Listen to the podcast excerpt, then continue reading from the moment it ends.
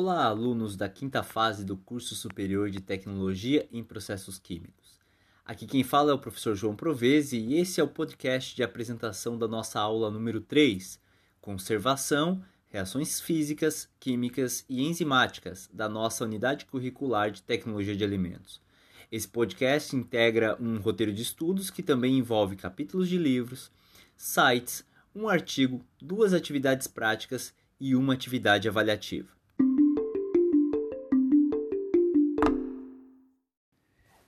Bom, pessoal, vamos começar com o fundamental dessa aula. Entender que os alimentos não são sistemas estáticos. Matrizes alimentares são sistemas dinâmicos, onde acontecem diversas reações durante o seu processamento ou durante o seu armazenamento. É claro que alguns alimentos são mais dinâmicos, outros menos dinâmicos. Se você pensar numa farinha de trigo, por exemplo, onde você tem pouca água e uma matriz basicamente composta por polissacarídeos, as reações são mais lentas. Acontecem, mas são mais lentas. Agora, se você pensar em sistemas como carnes, vegetais, laticínios, é onde você tem uma mistura de carboidratos, de proteínas, de lipídios e uma grande quantidade de água, essas reações são mais rápidas. Então, a ideia 1, um, matrizes alimentares são sistemas dinâmicos. O segundo ponto para nós conversarmos são os tipos de reações que acontecem nesses sistemas. Essas reações elas podem ser do tipo físicas, químicas ou enzimáticas.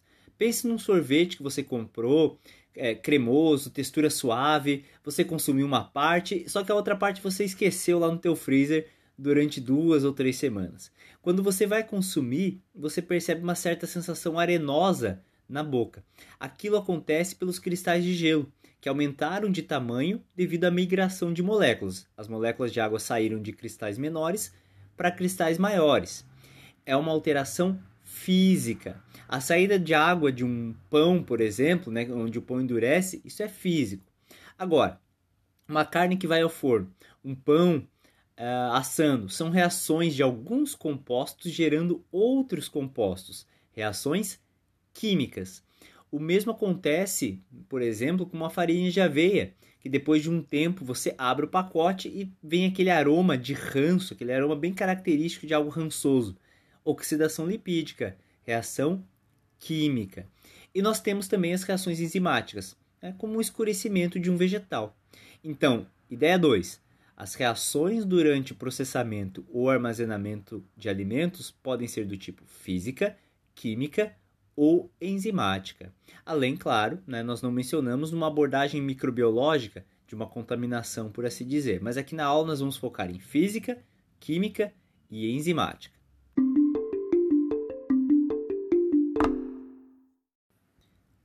E agora a terceira ideia importante dessa aula. Né? Você já compreendeu que, são, que alimentos são sistemas dinâmicos, você já compreendeu que dentro desses sistemas podem acontecer reações físicas, químicas e enzimáticas. E a terceira ideia é a seguinte: algumas dessas reações são indesejáveis, elas fazem parte da deterioração daquele alimento. Mas algumas dessas reações são desejáveis, fazem parte do processamento daquele alimento para se atingir, para se chegar a uma determinada característica de qualidade. As desejáveis a gente trabalha para estimular, as indesejáveis a gente trabalha para evitar. Um exemplo de uma reação desejável. Até certo ponto é a reação de Maillard. Essa reação ela acontece entre uma proteína e um açúcar redutor. Então uma carne que grelha, ela precisa ficar dourada, característica. Um pão que assa no forno, você quer ter aquela crostinha dourada do pão, você quer ter aquele aroma de pão assado. Isso é reação de Maillard. É, em um doce de leite, por exemplo, se você pegar a formulação de um doce de leite e trocar parte da sacarose que é um açúcar não redutor, vimos isso em bioquímica, por glicose, que é um açúcar redutor, e colocar um pouquinho de bicarbonato de sódio, que torna o meio mais favorável para a reação de Maillard, você vai ter um, no final um doce de leite com uma coloração mais escura e um aroma mais acentuado. Então é uma operação relativamente simples, é uma pequena mudança que você faz na tua formulação, mas que faz toda a diferença no final em termos de sabor, de aroma daquele produto. Algumas reações são desejáveis em um tipo de produto e indesejáveis em outros. Olhe, por exemplo, o escurecimento enzimático por enzimas como a polifenol oxidase. Você corta uma maçã em casa e não quer que ela escureça, né? mas depois de algum tempo ela vai ficando amarelada. Isso na indústria também acontece, é indesejável. Agora, no caso do chá preto, por exemplo, esse escurecimento, essa oxidação de compostos fenólicos, ela é essencial para que o produto atinja as características dele, né, do chá preto. Então, às vezes ela é desejável e às vezes ela é, ela é indesejável. Né? Mas mesmo uma mesma reação pode ser desejável para um tipo de produto e indesejável para outro.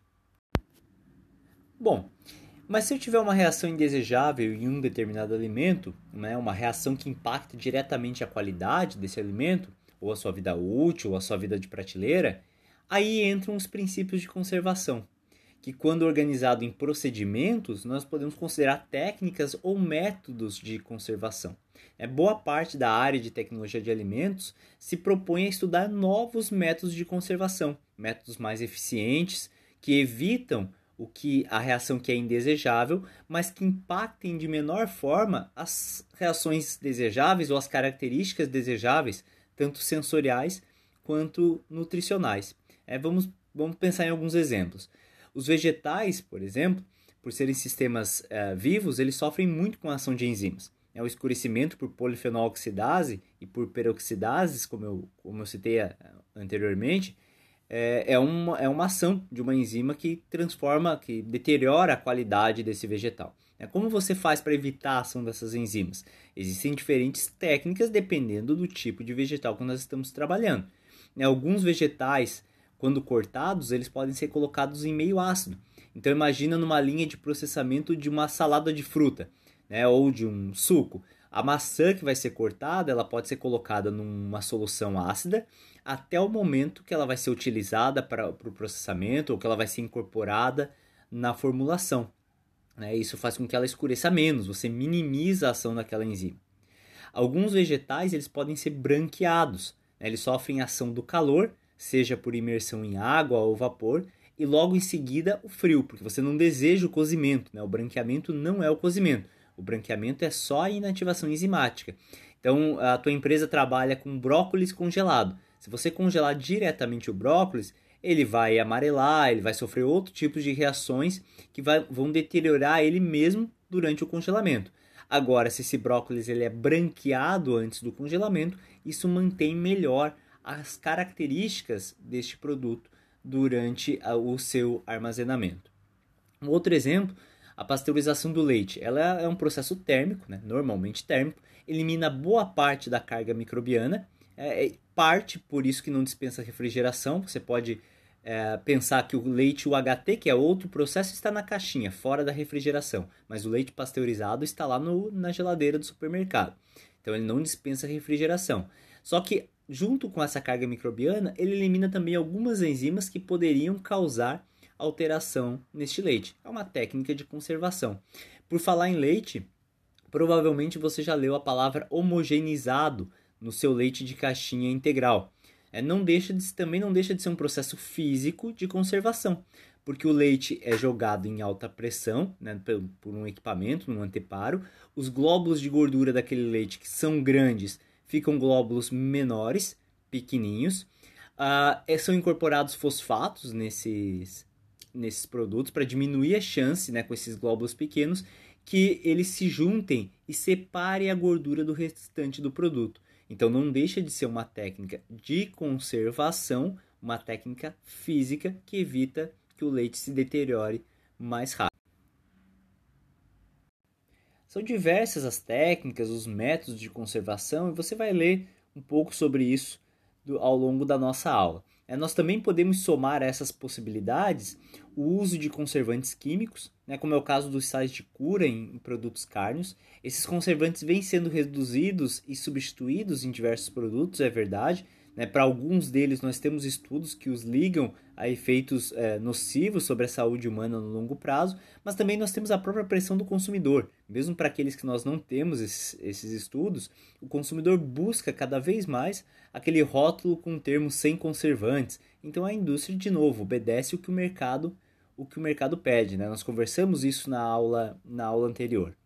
Nós também podemos somar aí um aspecto positivo as embalagens. As embalagens foram outros, outras coisas que evoluíram muito ao longo dos anos. Né? A embalagem, entre outras coisas, elas devem proteger o produto, conservar ele da melhor forma, mas agora nós temos uma geração de embalagens vindo, ditas inteligentes ou ativas, onde quando elas participam ativamente da conservação daquele produto, de repente liberando um determinado componente ou uh, indicando um, um fator de, de qualidade, né, para que você possa observar via embalagem. Existem diversas possibilidades, há um grande campo de trabalho pela frente para quem trabalha com a parte de conservação de alimentos.